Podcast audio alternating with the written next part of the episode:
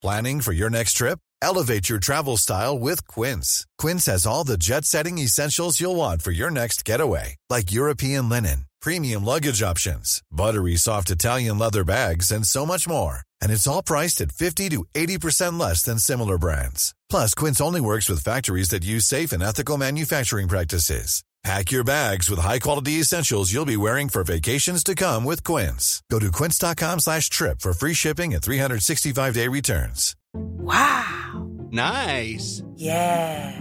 What you're hearing are the sounds of people everywhere putting on Bombas socks, underwear, and T-shirts made from absurdly soft materials that feel like plush clouds.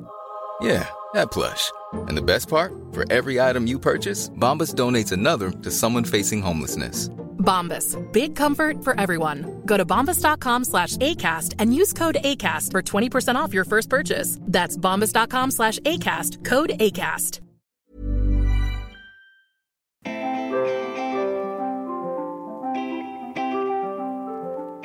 Hi, everyone, and welcome back to the Squiggly Career Podcast from Amazing If. Each week, myself, Helen Tupper, and my co founder, Sarah Ellis, Hi. are here to help everyone have a happy career. We take some of the challenges and decisions that we know everyone is faced with at some point in their career, and we share our experiences and some tips that you can action, and also some resources that we think can help you explore. Sarah and I spent over 30 years between us working in sales and marketing roles for big companies and for small companies, and we've been running Amazing If now alongside those jobs for over five years. And we're using all of that experience to bring our insights together into these weekly podcasts for you. So hopefully, you'll find something that can help you in your career. This week, we're going to be talking about difficult conversations. Hopefully, this isn't something you're faced with every day, but we do know that when you're faced with difficult conversations, they can feel really, really challenging and affect even the most confident of people. And we've both had lots of experience with difficult conversations and, and hopefully learned some things from it that were useful for you. So let's get started. Sarah, what's your experience of difficult conversations? So, actually, we were chatting about this before today when we were getting some examples ready to talk about. And in lots of ways, I find this hard to even come up with examples because I don't like having difficult conversations. So, my default mode on difficult conversations is avoidance. But that absolutely isn't the way to go. So I don't I don't recommend following that that approach at all. But I can definitely talk from the perspective of somebody who does there's something that you know preoccupy me. I'd spend lots of time worrying about them and i'd get myself you know kind of really het up before having a difficult conversation. I think the ones i find hardest are where you're not expecting them. So if you've had time to prepare it somehow just feels a bit easier because you can think about what you're going to say you can maybe practice it. But i've had quite a few experiences in my career where a conversation has become a difficult conversation and it, it was something i wasn't ready for and what I really feel I learned from those is that actually you need to work out how to react in the right way. Mm. So, because you can't prepare, because you don't know it's coming, my natural default when I'm faced with that kind of challenging conversation is to become more and more introverted. So, the first thing I'd say is when a difficult conversation happens that you're not expecting, work out how you respond. Do you get aggressive? Some people mm-hmm, I see mm-hmm. get get very aggressive very quickly. Some people get really defensive. Uh, some people like me get you get quite quiet and, and withdrawn. And then work out almost what's your coping strategy. Because I don't think you need to be amazing in these conversations because you know it's a tough situation. But you do need to work out how do you make sure you still come out of that conversation understanding more than when you started. And my my approach has become asking questions. Mm. I just find that rather than stopping to talking completely or getting defensive, if I just go on to a kind of mode of thinking, okay, I wasn't ready for this, I just need to understand because I wasn't ready, I'd obviously not anticipated it. I'm just going to ask as many questions as I can. I'm not going to try and come up with any answers. And I'll try and just make sure that by the end of this conversation, I've understood why this has ended up being a difficult conversation.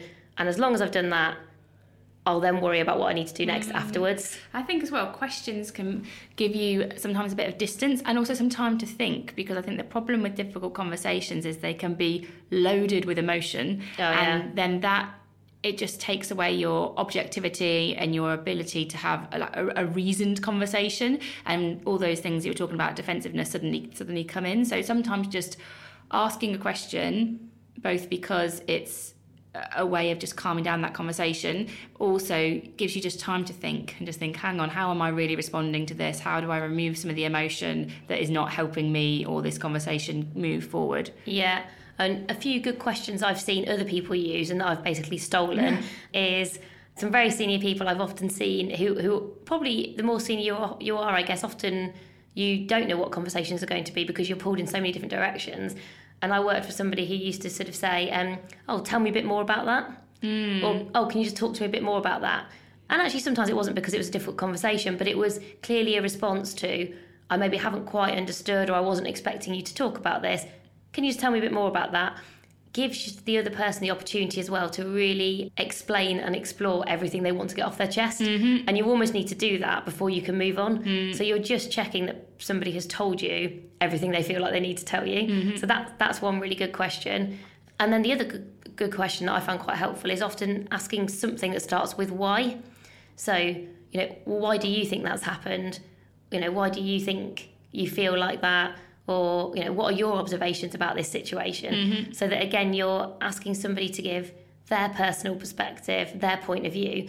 And that can sometimes help you as well with then what you need to do in terms of solutions. Because if you know the why, like why someone's upset, why someone's disappointed, why someone thinks something should be done in a different way, actually you might then have some empathy or sympathy with that point of view and think actually i can understand that now and even if you've got a different point of view at least you know the why mm-hmm. so i think tell me more about that and, and asking why are basically my two default questions as part of my coping strategy for really hating difficult conversations And just, I think one build on the word why that I learned from a coach a while ago is you have to be really careful with how you phrase a why question to somebody because sometimes they can be defensive in response Yeah. to it. So if you're going, why do you think that in that kind of term, Yeah. uh, that, that kind of way of positioning it, someone it can sort of put someone's back up, and you might not, it might not help you to reduce that emotion that we're talking about. So I think you know what's important to you about this. That's interesting. What's your perspective on it? Sometimes it's, it's, it's essentially the why question, but it, it softens it sometimes. It depends on the individual and I think sometimes the emotion of the conversation.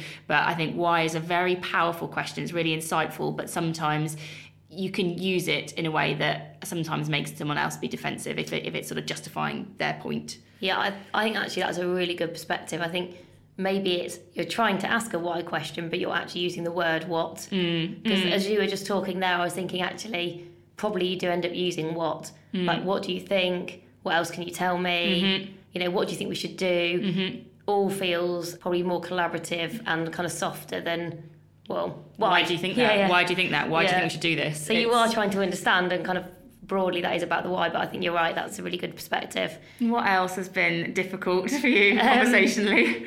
So, slightly different. So, a difficult conversation that I was really prepared for was when I was working at Sainsbury's, uh, I decided I wanted to work a four day week so that I could work on Amazing If. And there's not very many other people I know within any organisations who work flexibly so that they can also run their own business on the side. Agreed. yeah. And so that felt like a really big deal to ask to do that. So I was still really motivated in my job at Sainsbury's. I loved what I did, I loved who I worked for. But equally, it was really important to me to have an extra day to spend on, on the work that we do together. And I was so nervous about this conversation. I'd made lots of assumptions mm-hmm. about the organisation, the response I was going to have. I'd massively over prepared. I mean, I'd done a PowerPoint presentation about why four days a week was such a positive thing for everyone with diagrams. We should we should put that online. I think No, we, like we, that. we definitely, definitely should not. I really hope I haven't got it. It was awful. And it then also distracted me. So it was actually, it wasn't good for my work, it, it wasn't good generally. And almost then when I had the conversation, it was probably one of the easier conversations I've ever had with my line manager at the time, who very quickly understood what I was asking, didn't need all the explanation. And actually, I probably already knew that she'd never be able to say yes there and then. She was always going to have to go and talk to some other people. And so, really, that was a 10 to 15 minute conversation where I needed to explain what it was I wanted to do and why I wanted to do it and give her the information she needed, answer any questions she'd got, because it was always going to be a bit of a few step process. Mm-hmm. But I had made it into my mind into a difficult conversation and also just had put loads of barriers and assumptions up. And then actually still had the conversation. It was really positive, which I think really threw me for a start. I, I didn't quite, quite know how to react. And then actually, then we had subsequent conversations, all of which were again really positive.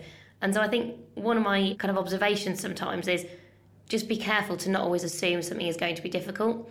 Actually, until you have the conversation, you actually don't know how people are going to react. And often people are more positive or more understanding mm. than you perhaps think they will be because in your head it's so important. You've really kind of made it massive, you know, and so it, it starts to dominate all of your thinking.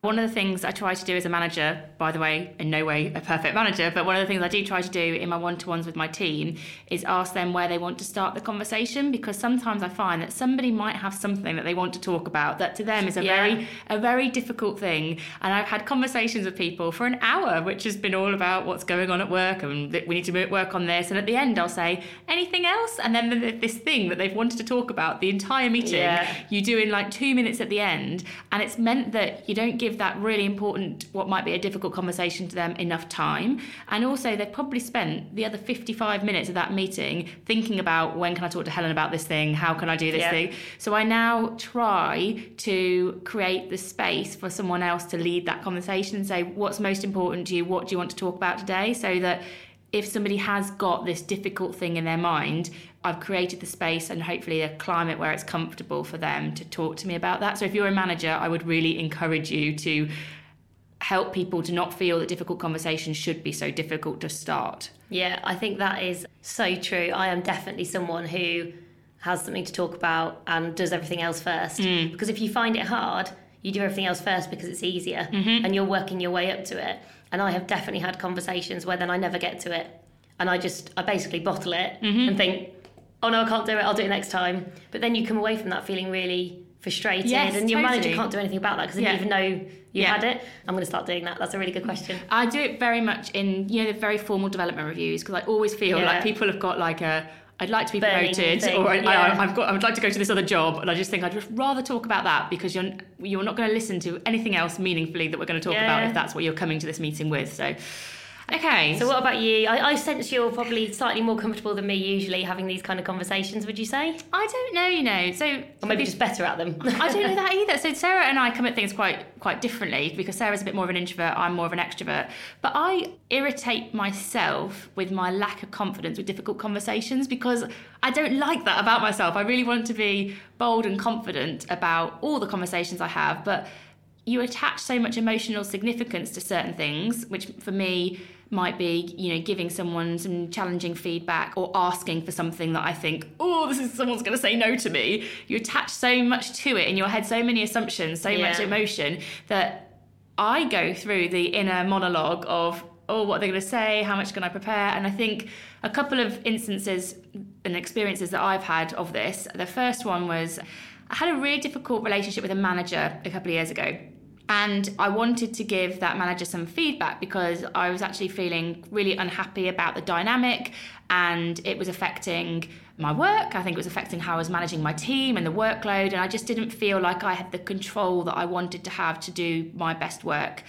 And we had, you know, a bit of friction between us in that relationship. And that conversation felt so difficult for me. And I, I actually had a coach at the time and I was trying to prepare for it. And ultimately, I had the conversations. I feel quite proud that I had that yeah, conversation, yeah. but there was a lot of angst that went into it. And so I think what I learned from that was really difficult conversations. It helps to do some preparation.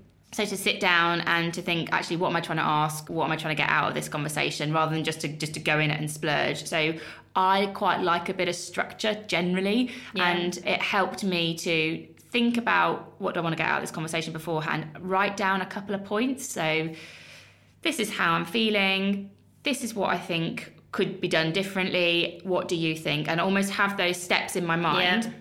And then in the conversation, I, I had I can't remember how to written down. I I had uh, sort of the bullet points I wanted to go through.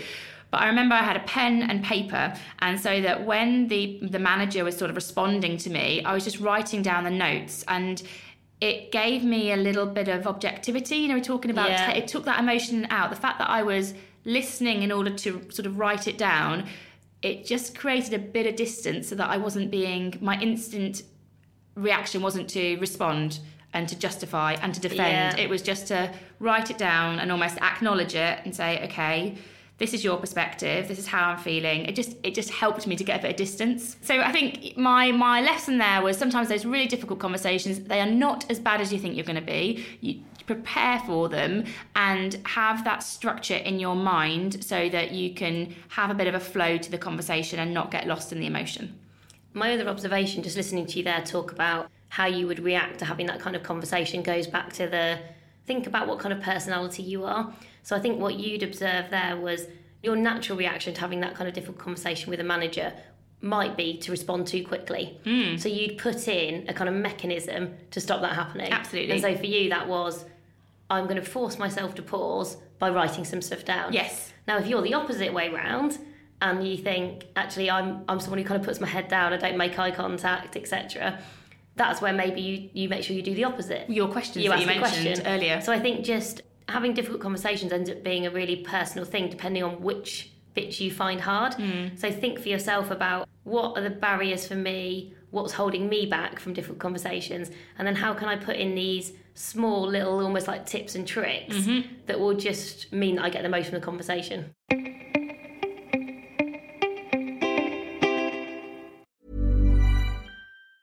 Planning for your next trip? Elevate your travel style with Quince. Quince has all the jet setting essentials you'll want for your next getaway, like European linen, premium luggage options, buttery soft Italian leather bags, and so much more. And it's all priced at 50 to 80% less than similar brands. Plus, Quince only works with factories that use safe and ethical manufacturing practices. Pack your bags with high-quality essentials you'll be wearing for vacations to come with Quince. Go to quince.com slash trip for free shipping and 365-day returns. I'm Sandra, and I'm just the professional your small business was looking for. But you didn't hire me because you didn't use LinkedIn Jobs. LinkedIn has professionals you can't find anywhere else, including those who aren't actively looking for a new job but might be open to the perfect role, like me. In a given month, over 70% of LinkedIn users don't visit other leading job sites. So if you're not looking on LinkedIn, you'll miss out on great candidates like Sandra. Start hiring professionals like a professional. Post your free job on linkedin.com slash achieve today. Ever catch yourself eating the same flavorless dinner 3 days in a row, dreaming of something better? Well, HelloFresh is your guilt-free dream come true, baby. It's me, Keke Palmer. Let's wake up those taste buds with hot, juicy pecan-crusted chicken or garlic butter shrimp scampi. Mm. Hello Fresh. Stop dreaming of all the delicious possibilities and dig in at HelloFresh.com. Let's get this dinner party started.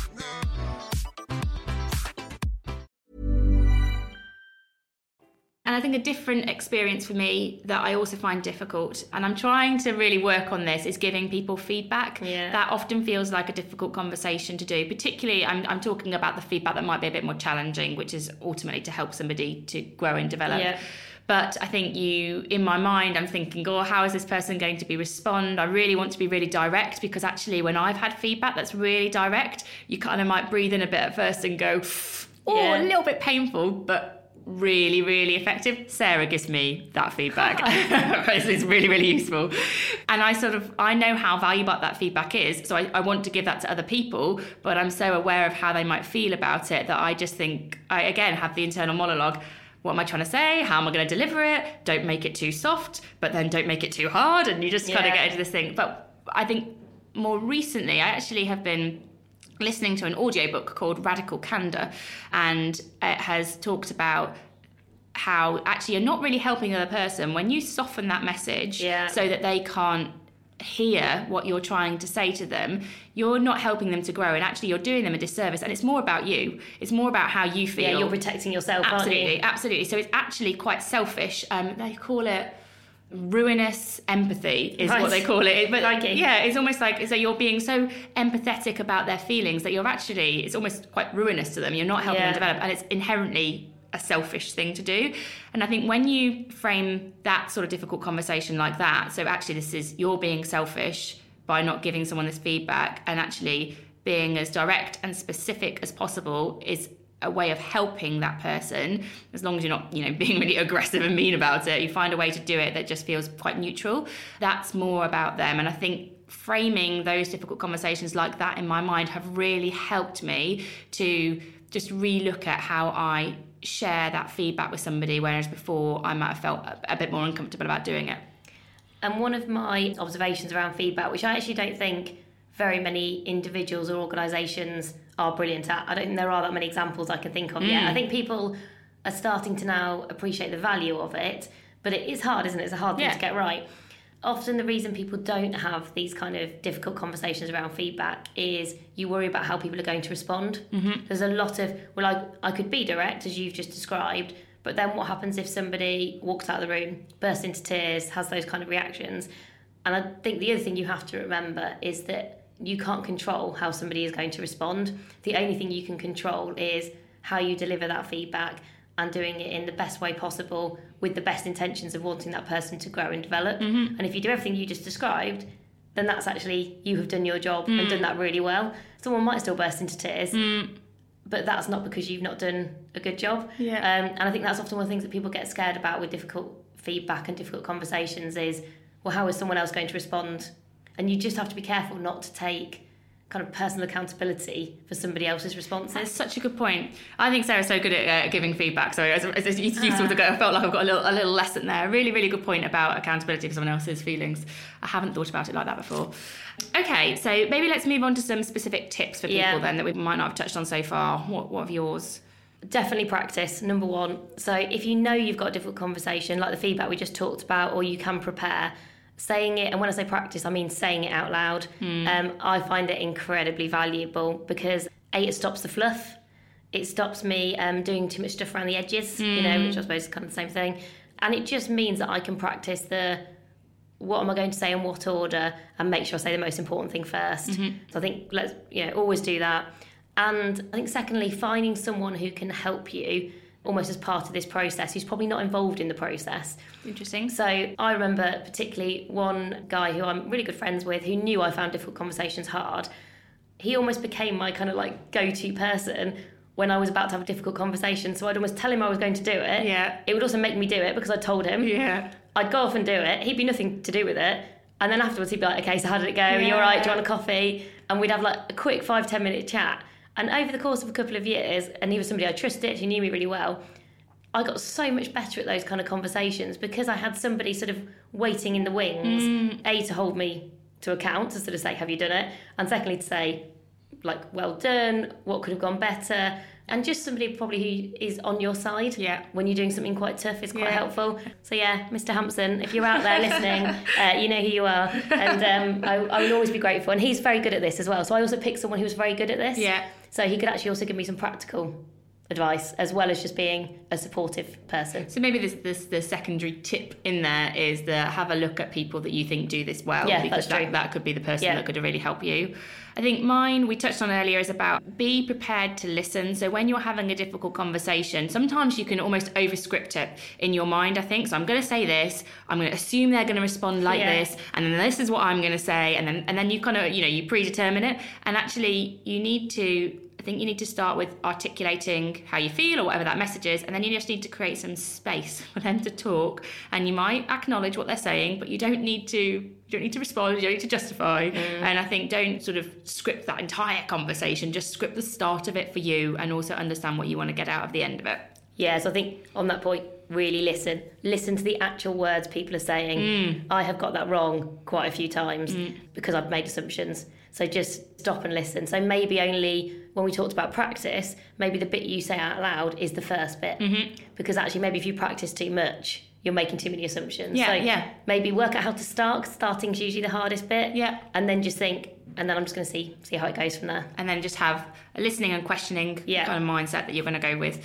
And then my last thing is about rewarding yourself because Oh, I think we we build these up in our minds, and you know, Sarah and I are talking about it now, but we do this as well. We're not we're not, we're not perfect at this. It's kind of what we're learning about it, but we build. I think it's relatively clear we're not perfect. Yeah, by yeah, the way, great. We probably, I don't think we need to sort of state that. all of our podcasts and Yeah. sharing all of our experiences. Yeah. But I think yeah, you still build them up in your mind, and I think it's just good afterwards to acknowledge what you've that you've done it. You've had that conversation. That's quite a big step. You could have just kept this in your mind and not said anything, and you've, you've not moved forward. But the fact that you've actually confronted something that you feel difficult requires some reward and whatever that reward looks like for you whether it is going for a walk outside or going to grab a coffee or listening to a podcast or leaving work early, whatever it is, I think just consciously give yourself a pat on the back and acknowledge that you have done something that you found quite difficult because I think then it just makes it a bit easier next time because you can lean on that fact and think, well, it wasn't so bad last time. Actually, I feel a bit more confident in doing this next time.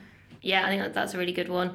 Any resources that you'd recommend for people if they want to read or watch any other stuff on this? Yeah, there's a couple that I found that I think are quite useful for people. So the first one is a video which is on Lean In's website and it's about difficult conversations and it's got a discussion guide. So if you just search Ooh. for Lean In and the uh, difficult conversations discussion guide, that would be a good one. It's a good, uh, sounds like a good resource. Um, also, it's quite a nice worksheet to go through. Um, this one is on, I know, it depends worksheet. what you like. I know it sounds a bit retro, but I think it depends how people what deeply want to go into this. So if you want to start thinking about it and doing a few exercises, there's someone called Judy Ringer, and she is a power and presence trainer, which sounds really impactful. And she has got a checklist for powerful conversations and openings. Um, yeah. So again, that's on Judy Ringer's um, website. And the last thing is an, an article from Harvard Business Review and it's got some really good examples about how other people approach difficult conversations. The article is called How to Handle Difficult Conversations at Work, and that's on Harvard Business Review's website. Great stuff. So uh, that's everything for this week. If you are having a difficult conversation, good luck. Yes. Our thoughts are with you. Yes. um, I hope it goes well, and I hope some of the ideas and things that we've talked about today are useful. Uh, next week, we're going to be talking about a subject very close to our hearts, which is side projects. How to start a side project, what are the barriers to doing it, why you should even bother doing one in the first place. And obviously, to kind of preempt it, we're massive advocates. So, not one to listen to. If you want to say why not to do one, we're very much uh, supportive of the, the uh, side project.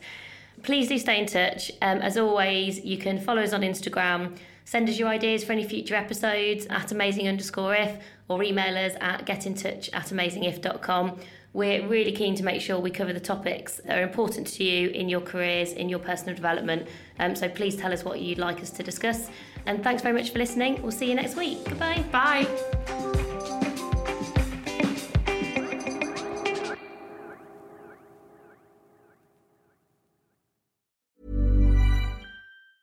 Hi, I'm Daniel, founder of Pretty Litter. Did you know cats tend to hide symptoms of sickness and pain? I learned this the hard way after losing my cat, Gingy. So I created Pretty Litter, a health monitoring litter that helps detect early signs of illness by changing colors, saving you money and potentially your cat's life. Pretty Litter is veterinarian developed, and it's the easiest way to keep tabs on your fur baby's health right at home. Go to prettylitter.com and use code ACAST for 20% off your first order and a free cat toy. Terms and conditions apply. See site for details. Ever catch yourself eating the same flavorless dinner three days in a row? Dreaming of something better? Well, HelloFresh is your guilt free dream come true, baby. It's me, Keke Palmer. Let's wake up those taste buds with hot, juicy pecan crusted chicken or garlic butter shrimp scampi. Mm. Hello Fresh. Stop dreaming of all the delicious possibilities and dig in at HelloFresh.com. Let's get this dinner party started.